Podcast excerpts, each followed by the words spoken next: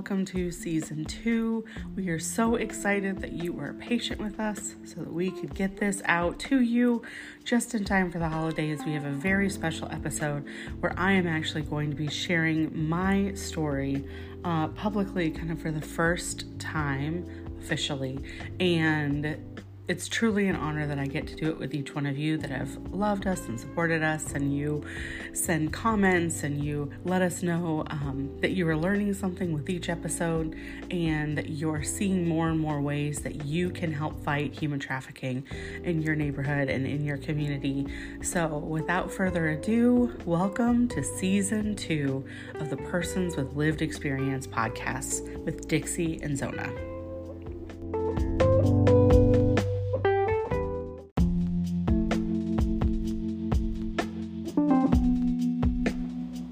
This podcast contains content that may be alarming to some listeners. Please check the show notes for more detailed descriptions and take precautions for yourself. Thank you.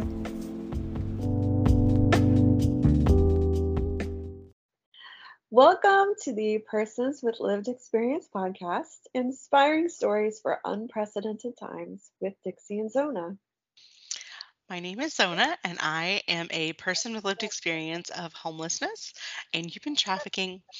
A I've been working with Christian influencer inspired. I am a serial foodie, and I love tiny houses.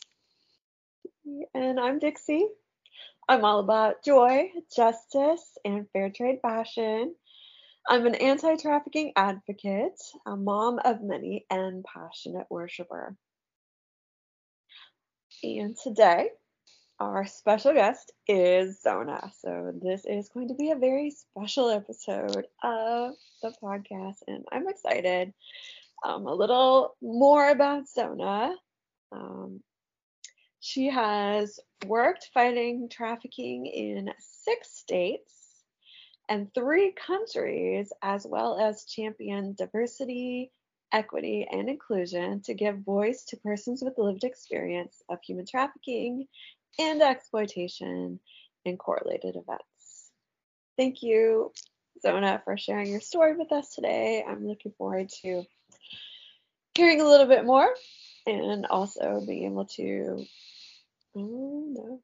Can you hear me? Okay. I bumped a thing, it flashed up. Okay.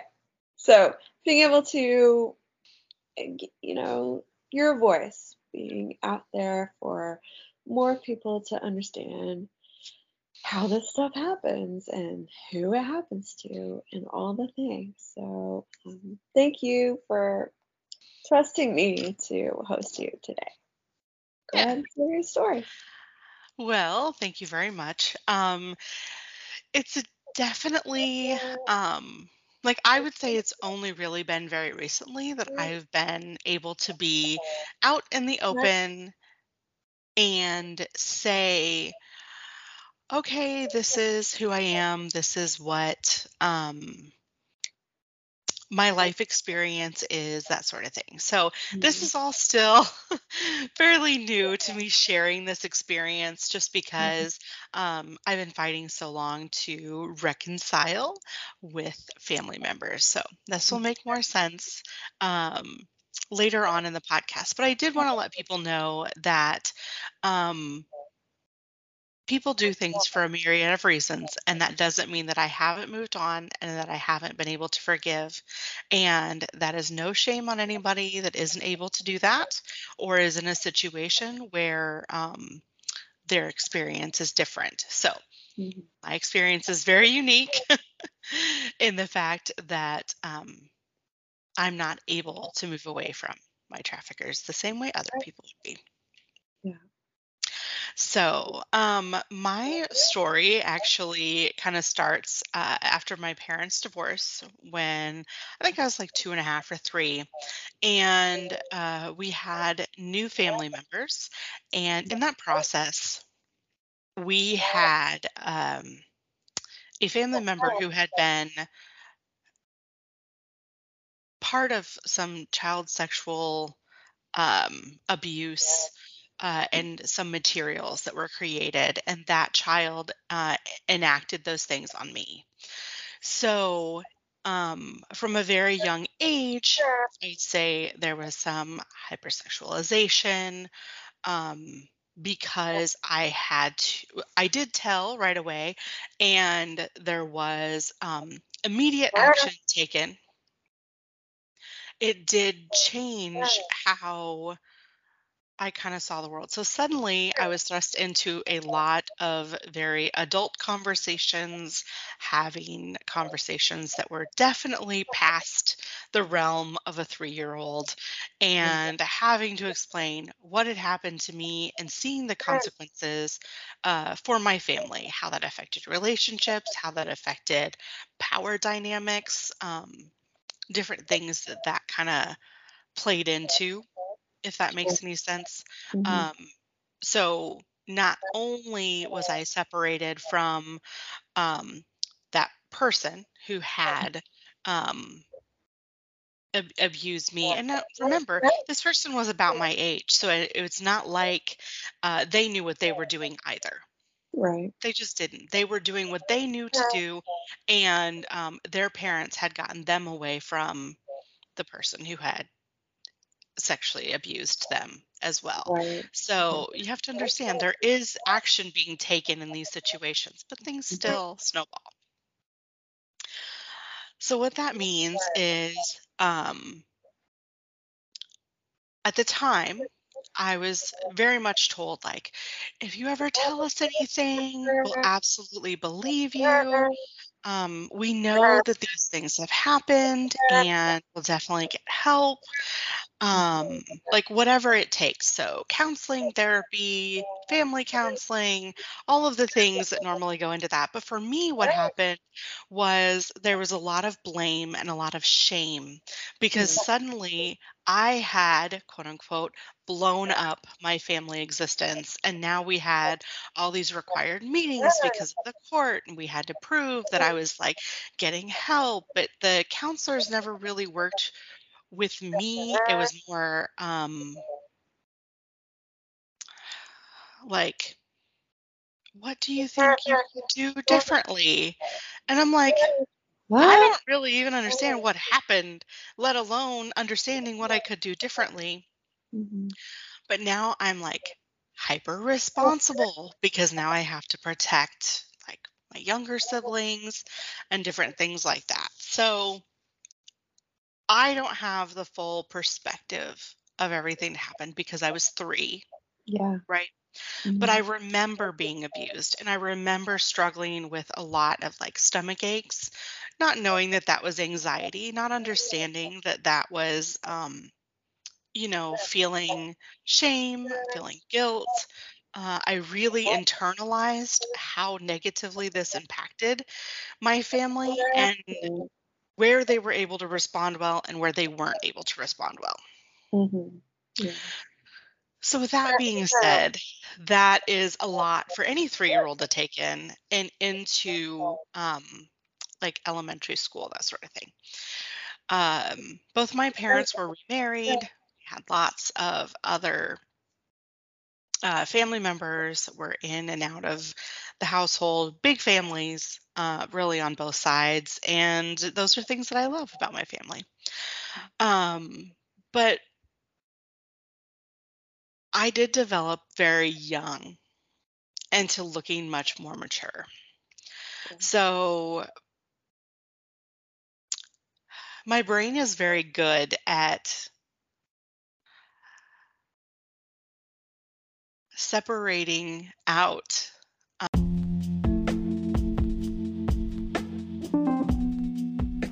This podcast is brought to you by the generous donations of the supporters of bringfreedom.org.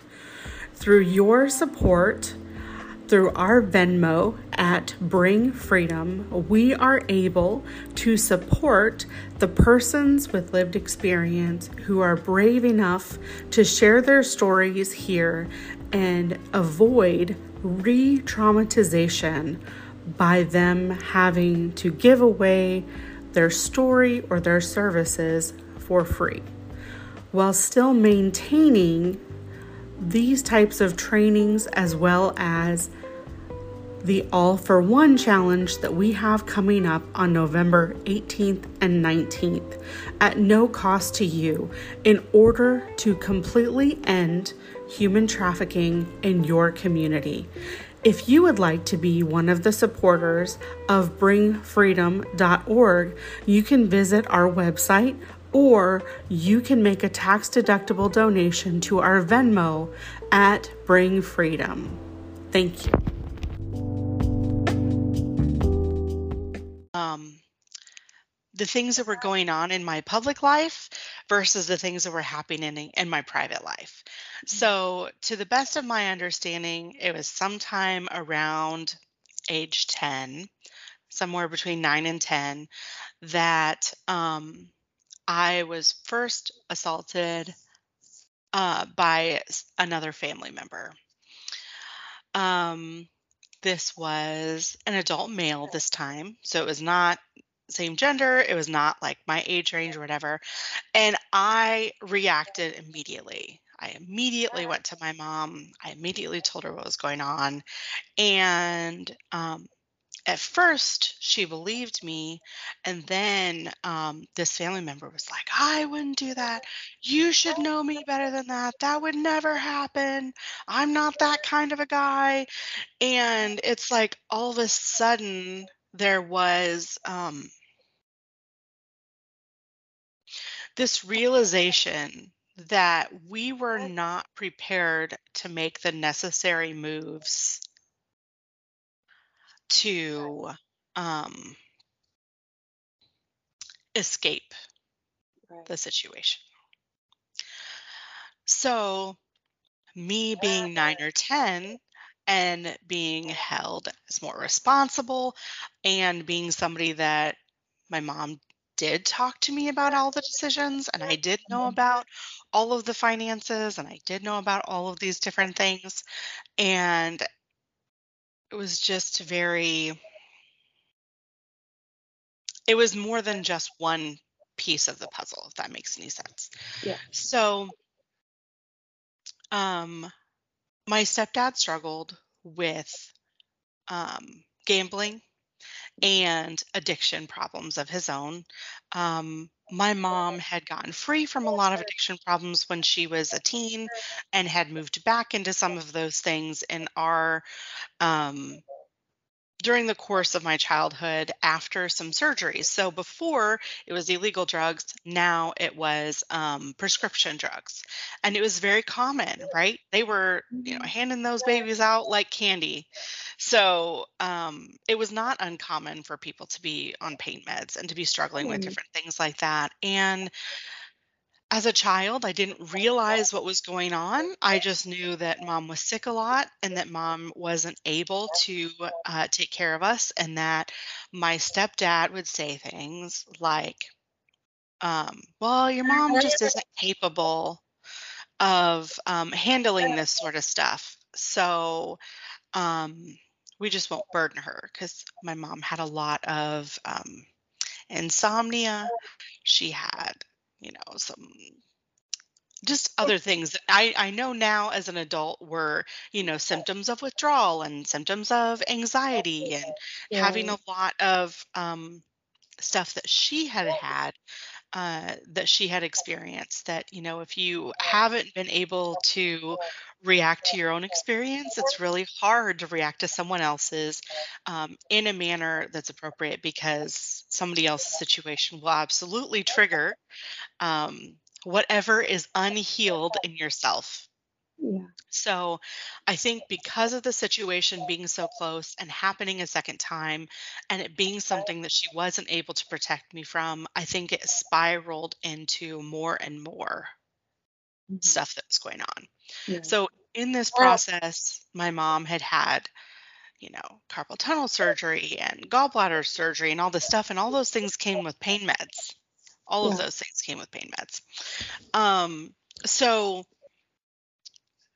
to the best of my understanding, our house had already been gambled away once.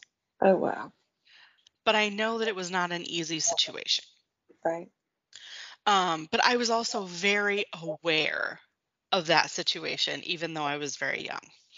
So, what ended up happening is that my mom kind of went into her spiral where she didn't sleep and she wasn't eating and she wasn't really present and she got very upset and very angry and she was very like emotional um and i was you know for better or worse i was always kind of the steady person in the household Mhm. and um kind of keeping things even keeled keeping things going, right? So now I wouldn't say that I was great at it because I was a child, but um, that was the process that I was in was how do I maintain a safe environment for my younger siblings? How do I make sure that they still have what they need? Because just because my life is ruined doesn't mean that their life needs to be ruined. So I did everything that I could to protect both of them from what was going on and from what uh, was being experienced so that they could have what I considered a normal childhood without all of the pressures of everything else we had to figure out. Yes. Um, I know that they don't know what was going on up until a much later point. So at the time, the uh, family member who was abusing me had other family members who were um, actively dealing drugs and were creating drugs and had um, blown up houses creating certain types of drugs. Sure. So, um, these things were very real to me, trying to figure out like if I did get out, where would I go, right? So I had my dad. My dad was a completely separate situation, and um, he would be a safe place for me and my siblings that shared the same dad. But for my siblings that didn't share the same dad, I didn't have a safe place for them to go, and I didn't feel like it would be a good situation. So, whether or not this was told to me, or if this was explained in no uncertain terms, or if it was something that actually um, was threatened to me, I, I can't tell you. But what I do know is it was made very, very clear to me very early on because I had went to other safe adults and I said, "Hey, this is happening to me at home. Mhm. Mhm. Um, my mom isn't doing anything about it."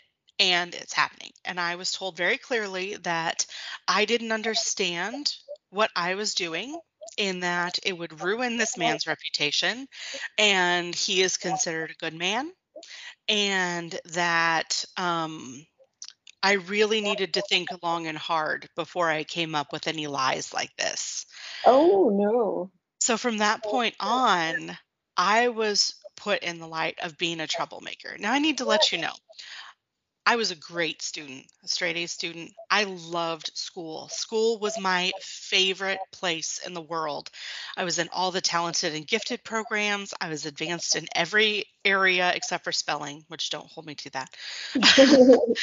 um, but like it really was my respite where I got to be as much of a kid as I ever did because I didn't get Join us for the 10th annual Dressember Style Challenge. Advocacy is better together, and we would love to have you on Team Bring Freedom. Wear a dress or tie every day during the month of December to raise awareness and funds to end human trafficking. Check the description box for more information. to be a kid at home. right. Um, so when all of a sudden I was being branded as a liar, as somebody who makes up stories, I'm like, I've never been somebody that makes up stories. This has never been who I am. It really cut me to the core. So I had always been fairly outgoing and I had been like I didn't really know a stranger and I loved like helping new kids in the classroom and like being a part of all those things. Well, suddenly I completely withdrew, and it to, was to the point where if anybody even noticed me, I I might burst out into tears because being noticed became so um, scary because I didn't know what was going to happen to me that um, all attention was unwanted attention completely. Sure. Um, so from the transition of being third grade to fifth grade, it was a night and day personality difference. Mm. Night and day. Yeah. And I remember um I was in fifth grade and my I had my first male teacher ever and he was like, You're you need to be on the mathletes. He's like, You're you're great at this. He's like, We definitely need you on the team. We need you to compete. Um, but the practices were before school. And I remember like I had tried to work it out, but I couldn't get my sibling to daycare early enough to be able to get to school. And I kept telling him, like, I can't do it. Like, I can't get I can't get us all here and be here for this thing because I'd have to wake up my siblings that much earlier and it was just a lot. And so I really did try everything I could. Um but from that point on he was like, "Well, he was looking for absolutely anything that he could do for me to um, kind of be punished for not being able to work out being able to be at school early for mathletes and um, he ended up failing me sorry Well, just I just think it's interesting that he was putting that on you Mhm. instead of reaching out to a parent. You're a Well, I child. I don't know if he did reach out to a parent, but I I remember trying to work out like would that be possible? But my mom struggled so much with you know insomnia that it was like really not something she was able to commit to getting up early and as it was I was already kind of the one leading getting breakfasts and getting kids out and out the door and making sure they had things that it was like I just didn't have the extra bandwidth to get it done.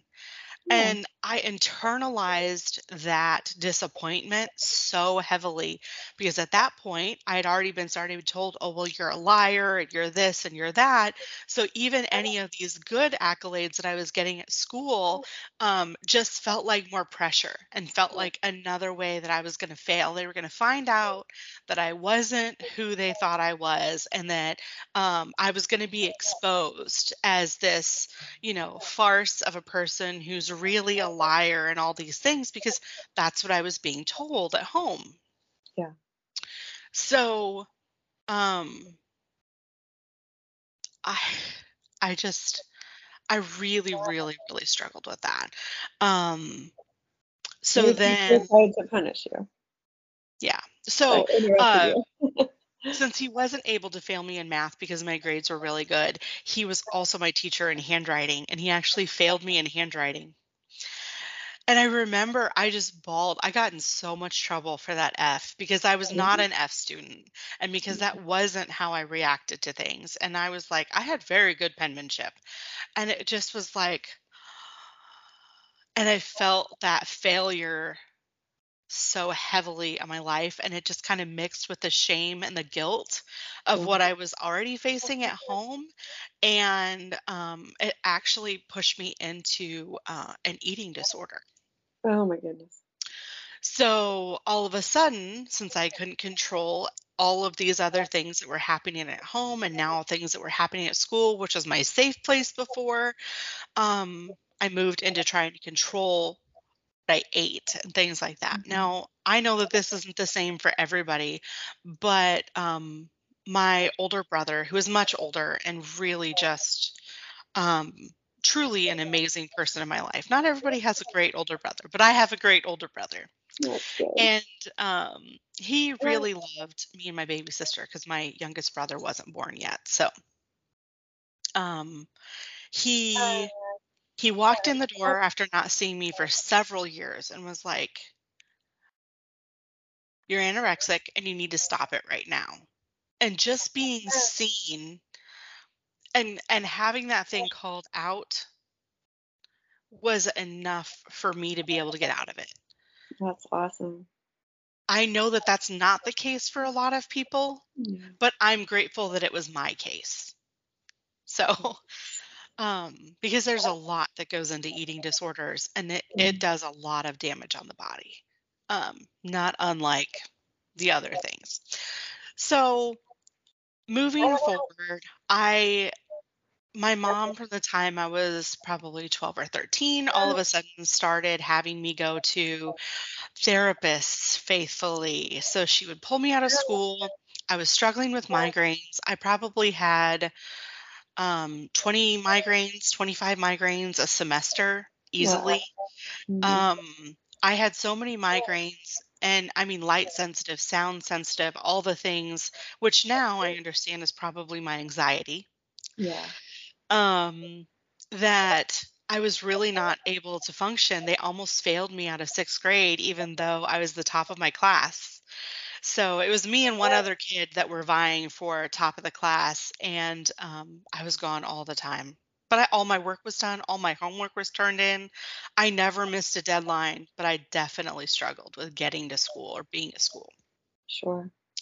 Um, so all these things, you know, they kind of snowball on top of each other, and because I uh, then was having, I they decided not to hold me back because my grades were too high for them to hold me back. But I suddenly had to go to this like delinquent class with kids that were, you know, actually doing drugs and were, you know, girls that had gotten pregnant in middle school and things like that. And they're like, What are you in for? And I'm like, Migraines. Uh, you know, and they're like, you know, so they're teaching us like study skills. And I'm like, I know how to study. And they're like, you have to do your homework. I'm like, I do my homework. My homework is done. So it was just this crazy like dichotomy of like, I really was this like great student and I was very nerdy and I read all the time and I was very much like, you know, responsible at home and and I had all of these things that were like just task list just done, right? Very responsible. But the but the feedback I was getting from all these adults in my life was you're a liar and you're you can't be counted on and you don't show up like you're supposed to and I'm like I'm doing everything I can. yeah. So uh, it got very stressful holding those two things. So um, in the process of that, I am a very spiritual person. So I was mm-hmm. praying and I was like, Lord, I need a church. We had church hopped. My parents were divorced. This was in the 90s. And in the 90s, it was very common in the church that if your parents were divorced, that you, as a child of divorce, were the spawn of Satan.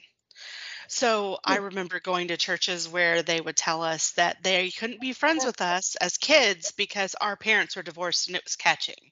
And if they became our friend, their parents would get divorced too. That's so sad. So like we never stayed in churches, but like I very much had a relationship with Jesus personally. Um and I remember I prayed and prayed and prayed and I was like, "Okay, Lord, what church do you want me to go to?" And I went to this youth group and it was amazing. So I got there and they had a greeting team and I had not one but two people come up to me and they're like, "Hi, my name is. What's your name? Uh, come sit with me." And I wasn't alone. And I mean, we were some rough kids, but we were there for each other.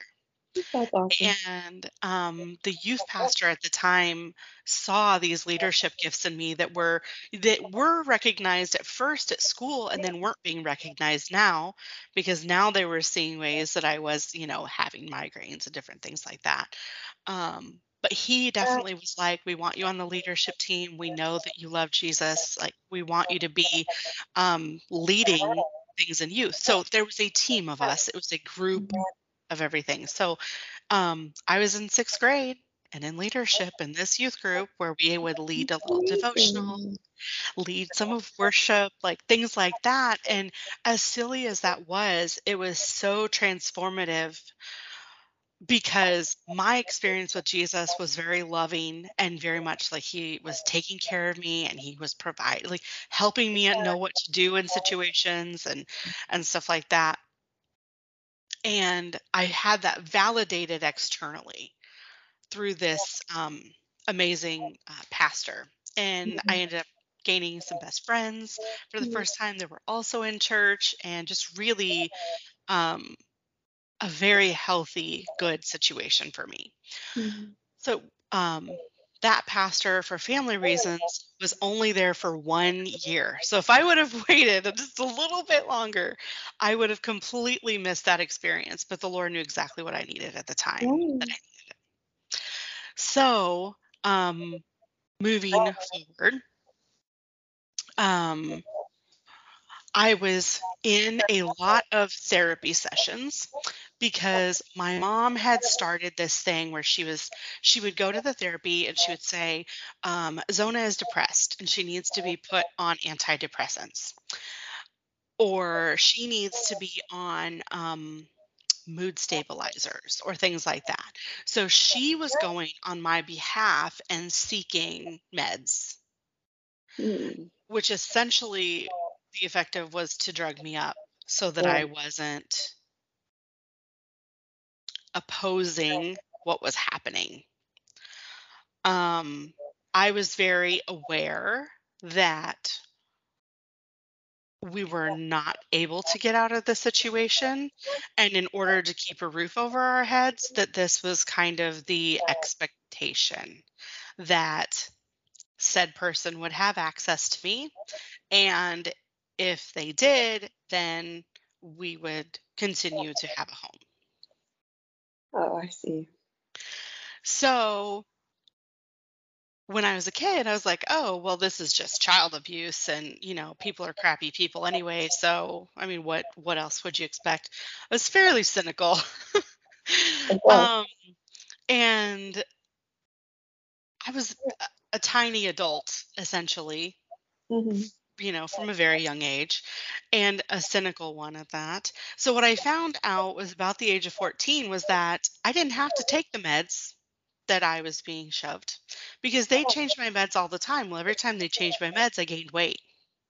Oh, sure.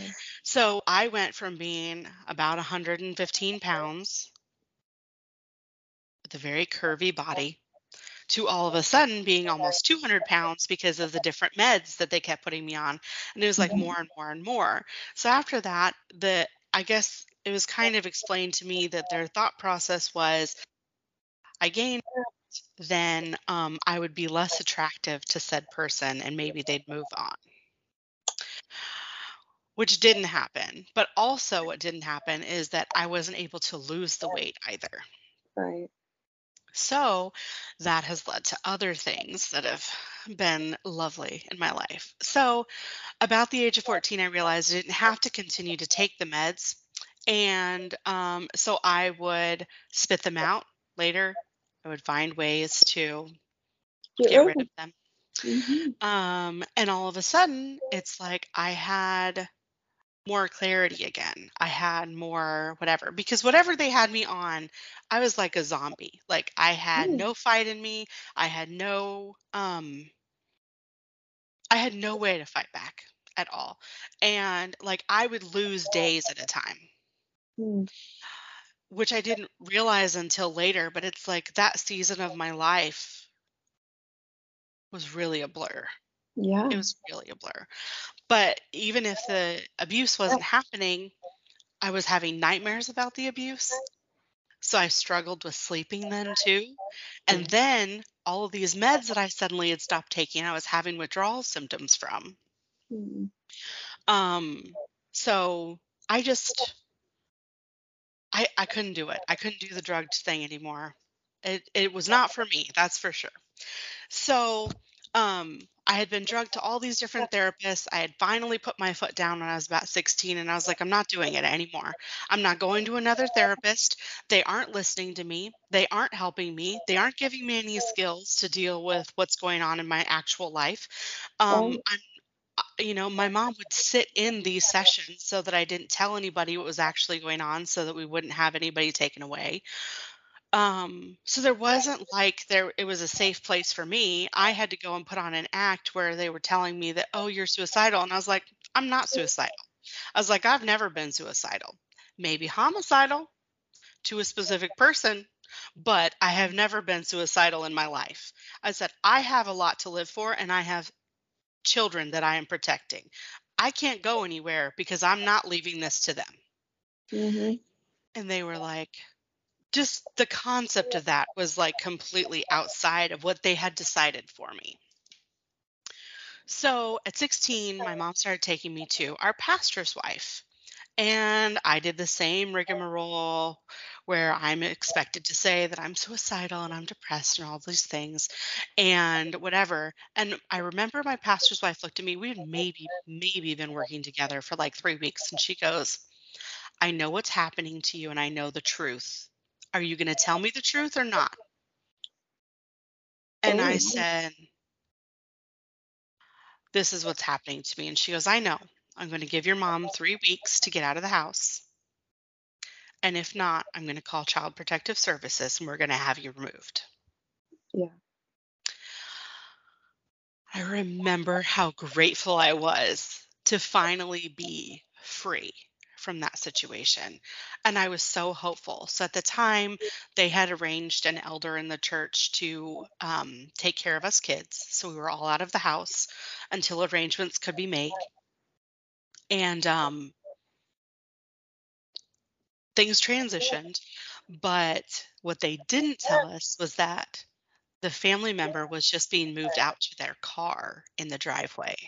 Oh.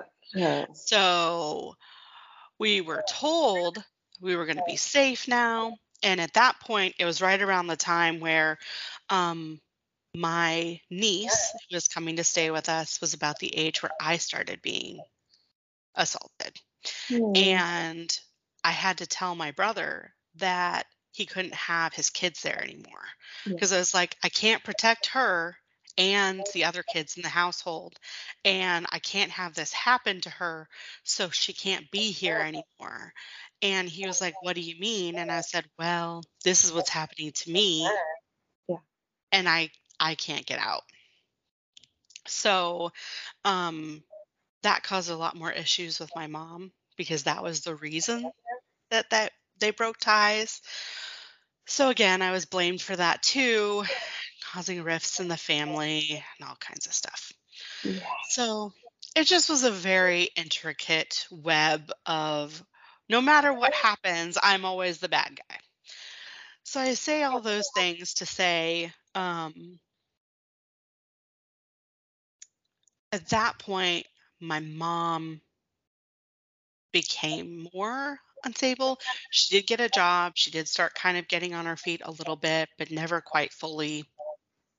Um, and the person who had abused me still had access to me, full key to the house, the whole Yeah. thing. So it was just like this whole mess of stuff. And then um my senior year of high school, my lifeline, who is my grandma, um, was diagnosed with pancreatic cancer. So I was taking care of her. I had moved into her house to take care of her and um, protect everything going on with the family. Mhm. And um, I didn't know what to do. She was kind of my person.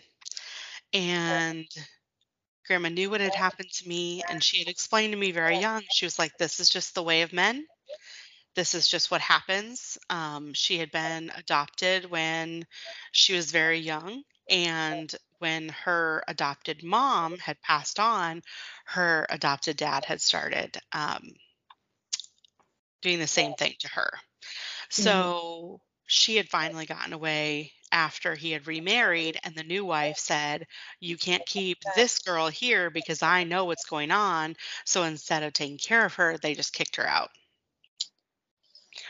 So it was very much generational. It was very much something that they they were aware of, but just didn't know through their own issues um, any other way besides how we were handling it. So for them, this was handling it better than any of them had ever had it. So this was progress, right? Um, so when my grandma died before, well, she was in the hospital before she died. Um, my mom and my sister had a really, really bad fight. And it was one of those things where it was like, I know if I don't get my sister out of this house, that my mom is going to kill her. And um, my sister had run away, and I called my dad and I was like, Dad, if you do not get her stuff tonight and go pick her up, I was like, I will never forgive you if she dies. So, bless his heart, my dad showed up and he packed everybody up and, you know, got her uh, away from my mom. So she was safe. But for the first time in my life, I was facing everything alone and I had always had her with me. We'd always been in the same school. We'd all, we were very close. Like we ate breakfast together every day. We ate lunch together every day. Like my sister was literally my very best friend. Yeah. And even though I didn't tell her everything that was going on with me because I wanted her to be protected from that, um, she had her own situations that were going on that was not the same as mine, but definitely still verbally abusive, more physically abusive, that sort of thing. Yeah. So, um, for the first time, I didn't have my counterpart there with me for everything. And I Mm. was like, I don't even know how to function Yeah. um, without having this person there. So, um, right before I graduated, I went to spend the night at a friend's house, and my mom got very upset because she knew that I was going to move to the West Coast. And she was like, if you can be out of the house now, you can just be out of the house for good, and kick me out of the house. So I ended up graduating um, from sleeping on a couch at a friend's house. And they ended up taking me in until my um, program started that I was going to be going to um, in the fall for school. So um, I got out very unexpectedly. I didn't really know what to do with that. Uh, my mom cut all ties to my younger brother, who I was his main caretaker, and I didn't know how to function. So that was very difficult. Um, I'd never been on my own. I'd never been personally responsible just for myself. I didn't know what to do with myself. I had way too much time on my hands Yeah. um, because I'd always been responsible. So here I was, 18 years old, graduated from high school, across the country by myself, and an empty nester for the first time. And I was like, I need more activities. That's what I need. Yeah. so um, I was able to get into a program that is a Christian program that I knew that I was there to forgive what had happened in my childhood. And I had made a decision where I was like, I am going to forgive because I am not going to be a victim my whole life. I'm not Mhm. going to be the kid that talks about how, oh, I was abused as a child. Um, that's just not what I have planned for, you know, my life as an adult. Yeah. Um, I'm going to stand on my own. I'm not going to be a statistic. I choose not to live as if, you know, they've ruined my whole life. So in that year, I was able to forgive. But what I didn't understand was that in order to forgive, I had to feel all of the things that I hadn't felt from my childhood. So when Oh, I yeah. say I was not a crier, I became a crier and I started to cry at absolutely everything. Yeah. Um, so I remember the first year that I had gone home um, for a holiday. My abuser was there and my mother was there and all of the things. And I remember thinking, I'm going to tell him that I forgive him. And I was like, I forgive you for everything that you did. And he was like, I didn't do anything to you. This was way better than I had it as a kid. You should be grateful. And I was like, I just don't get it. I was Yeah, like, I already going, sorry. forgive you. So, all right, we'll go forward from there. So, fast forward to, um, you know, I was a on staff as a pastor at a church. I was working in um, children's ministry and very much an integral part of like safety pr- procedures and making sure that people had the right verifications and that there were protocols in place so that people would um, protect kids essentially you know all of those good things. And um, through a strange turn of events ended up in the business world. Um, working for bank of america. And um, through a roommate that i was helping through her uh, bible college. Um, we had like a support system where you could like sponsor a person to help cover their costs so that they would be debt free and the whole thing. So I was doing that, and uh, she had connected me to this place that um, had a training on uh, it was a tip ID training called trafficking in persons identification. And I was Mhm. like, all right, well, I mean, I can go to this training. This seems like a good idea, right? Um, so I was sitting in this training at, you know, I think 22 years old or something like that. And my mother is sitting right next to me, and they're talking about um, trafficking. Right. And I'm going, this is horrible. I can't believe anybody would be trafficked. Mhm. And I remember like this realization that happened where it was like, that can't be trafficking because that's what happened to me and I wasn't trafficked and I'm not a victim and I'm not going to be a victim and you can't tell me that I'm a victim. Right. And I'm like, if that's true, then I'm sitting next to my trafficker. Yeah. And just the realization of that all happening at once was just like, it was like Hmm. my brain was broken. Truly. So at the time, I was like, okay, well, my story wasn't so bad because, you know, I wasn't sold to other people and I wasn't, you know, it wasn't as bad as it could have been. And, you know, I, I really chose this because I really wanted to protect my siblings. So this was my fault anyway, um, because, you know, my mom was sick all the time and she just couldn't do anything else. So this was really the only option. And, you know, other people had it way worse. So really, um, I should just be grateful that it happened to me. And I can confirm that it didn't happen to my sister and it didn't happen to my younger brother. And it wasn't happening to, you know, my niece and nephew or all these other people, right? So I justified it in my brain. And it took me several years to understand I was fully professional, fully supporting myself, but I it was probably 4 or 5 years after where I was fully supporting myself that I realized like I could buy clothes that I wanted just because I had the money. Like when you talk about brainwashing, when you're talking about these mindset things, it's like that's how brainwashed I was because I was the one as a kid that had to decide if somebody got something who wasn't going to get something else. So I had to decide if they're going to get new jeans, then they can't have shoes Yeah. this year. And um, so I just gave away all my money all the time. I was like, here, I have extra. So whoever needs it has to have it. And, you know, that too is probably just as toxic as the other stuff. But um, just there was a lot of healing that I had to go through. And I was able to be in a place that um, really encouraged that healing and taking that time and knew how to handle the type of trauma that I had been through and really walked me through consistently going after um, true restoration of those things. So uh, after being able to get connected there, for the first time in my life, I didn't have nightmares at night. I went from only being able to sleep three hours a night to being able to sleep fully for eight hours. That's Um, gonna be life changing. It's life changing. It's amazing. That's why when people are like, Are you a good sleeper? I'm like, I'm a good sleeper.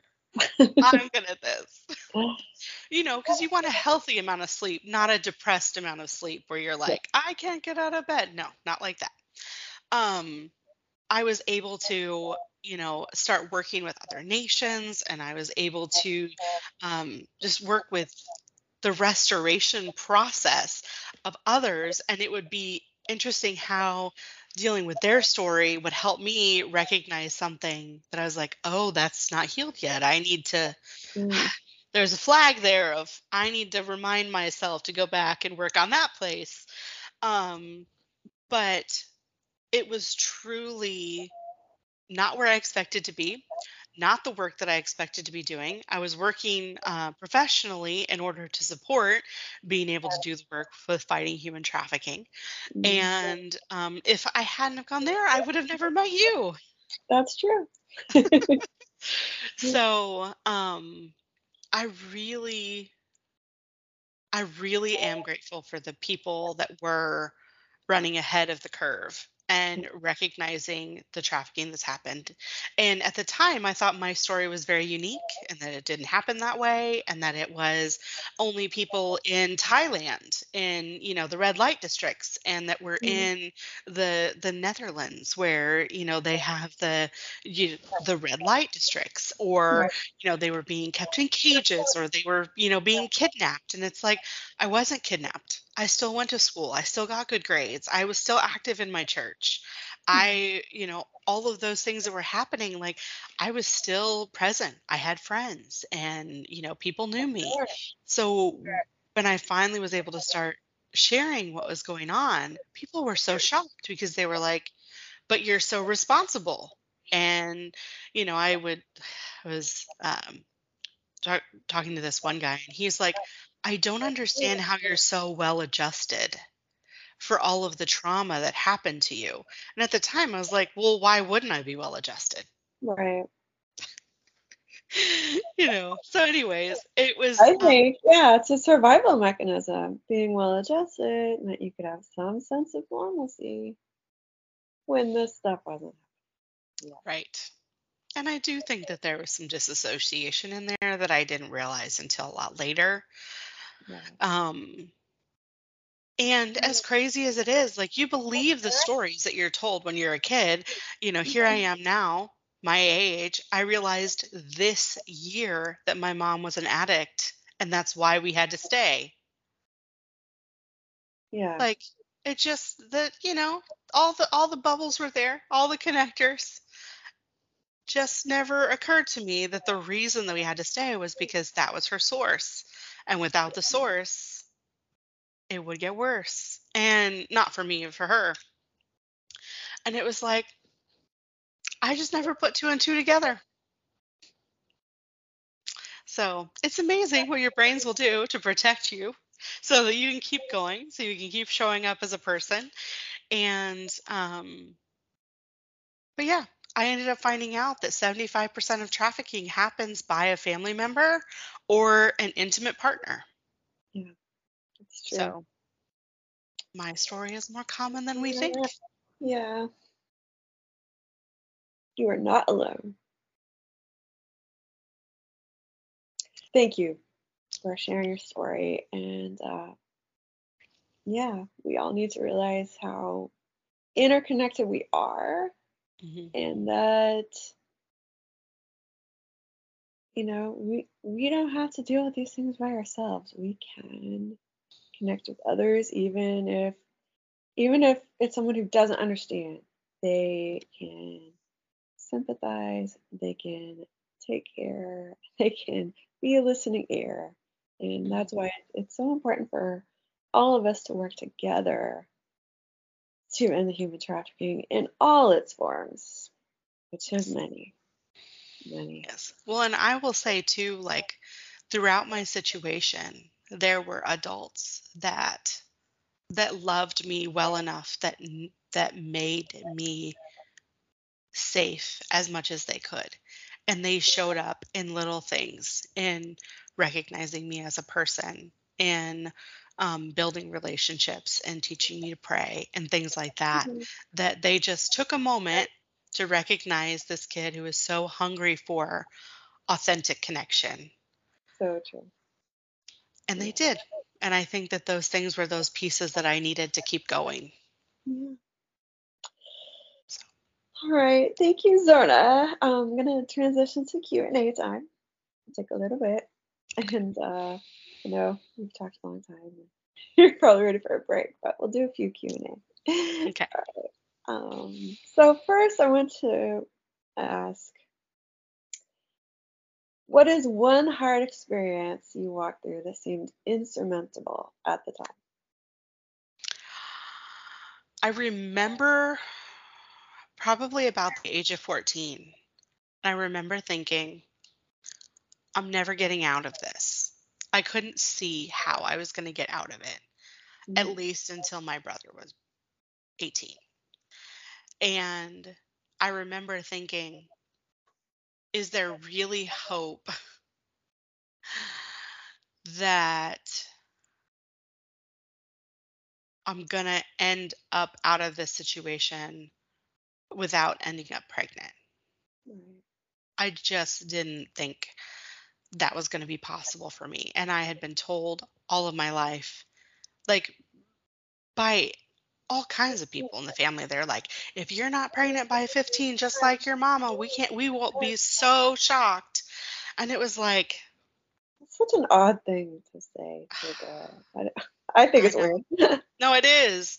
It is weird. And I remember thinking, I'll show you. I will not be one of those people. I will Mhm. not be pregnant at 15 years old. Right. and um and i wasn't but it is definitely by the grace of god definitely by the grace of god That's good. Um.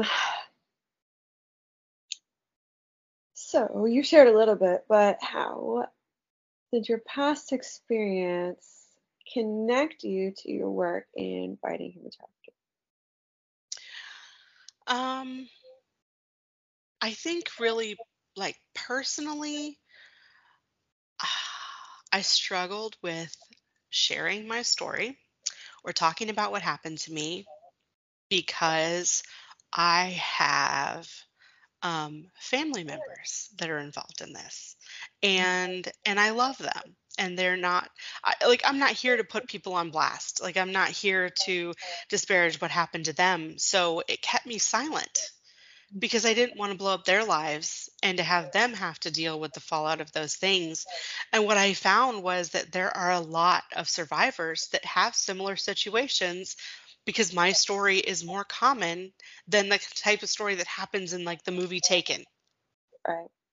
so what I found was there have to be people like me that stand up and share what's going on and what what happened behind closed doors because I find people all the time that are like, "Oh, well I didn't realize it was trafficking. I didn't know." Mm, There wasn't language about that. That wasn't a common thing. And I mean, there are families that it's so common in that they're like, "Oh, now you're a woman because you've been assaulted by a family member." Like Well- that that is so common in their their Mm. family that everyone in their family has been assaulted and i want to change that i want that to not be the norm i want it to be a place where we really can end trafficking in our lifetime so it's made me have to be brave and to stand up to those things in my head that's like, oh, well, you're just doing this for attention. Because that's what I was told when I was a kid. Anytime I was like, this is happening and it's not okay. And they're like, you're so dramatic. You just always want everyone to pay attention to you. And I'm like, uh, actually, the opposite. Thanks. Yeah. And uh, and how old were you when it first became this situation?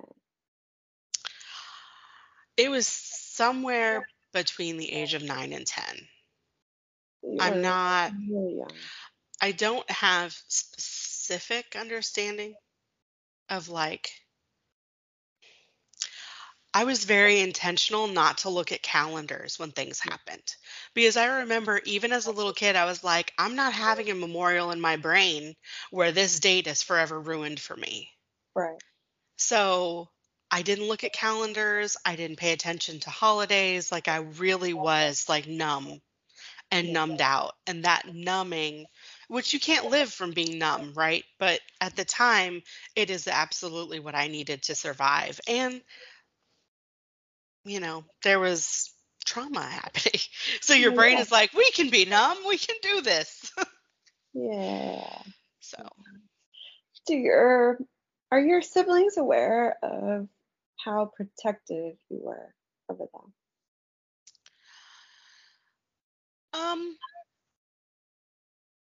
I don't think so. I I remember so my older brother is the one who really was our main caregiver for me and my sister when I was very young. And I remember when my brother left that my mom talked about how much he hated us and that's why he left because he didn't love us anymore and um, he had never really loved us and that we were um, we were a burden that he just didn't want to deal with anymore and that's why he left because he didn't love us and we were unlovable Oh my goodness. And um, remember, she's fighting her own demons. So, Sure. yeah. But um, I internalized that so much. And it wasn't until my brother was able to get access to us again, much older, right? Because we were children. We were Mhm. children, and he'd been kicked out of the house. And he like kind of set us straight where, but I mean, at that point, I was already in the midst of everything that was going on. And he's like, I've always loved you guys. I never didn't love you guys. I got kicked out of the house. This is how it happened. But at that time, I was like, oh, wait a minute. That's what's going to happen to me because this is how mom handles people that are going to leave. yeah So as soon as she can't get what she needs out of us, that's going to be the case. So I remember I had to make sure that my brother knew how to feed himself. Mm-hmm. And so from the time he was three or four, I was like, you have to be able to get your own food. You have to. As like, so I taught him how to make simple foods. And I remember telling him every day, I was like, I love you more than life itself. And if you Yeah. don't know that I love you more than life itself, it doesn't matter what anybody else tells you. You need to know that I love you more than life itself and I would pray over him and and all kinds of things. And the same for my sister, but I think it was different because she was my age. Yeah, she was close. Yeah. So Um, I did want to ask, was there, and you did share a couple things that maybe speak into this, but was there a specific instance that gave you hope that this isn't it? This is not going to be my whole life. um I had applied to two schools and one school was close and one school was farther away, like across the country. Mhm. And um I had went into the director and the director was related to the pastor who had gotten me out of the situation. Oh, Okay. And he said, I'm going to make it look like you aren't qualified to be here so that you don't have the choice to stay close. He goes, because I really believe the best thing for you would be for you to be across the country to be able to heal and to have time to heal. And I was so grateful for that because I knew that if I was accepted into the program that was close to my house, that I would be expected to live at home and to still be mm-hmm. in the situation that I was in. right. And I was very grateful that he saw what was going on hmm and allowed me the opportunity to be in the, the program that was further away. Yes. So, really yes. powerful. Yeah. That's really good. Yeah. Well, thank you, Zona. And uh, I think this has gone really well.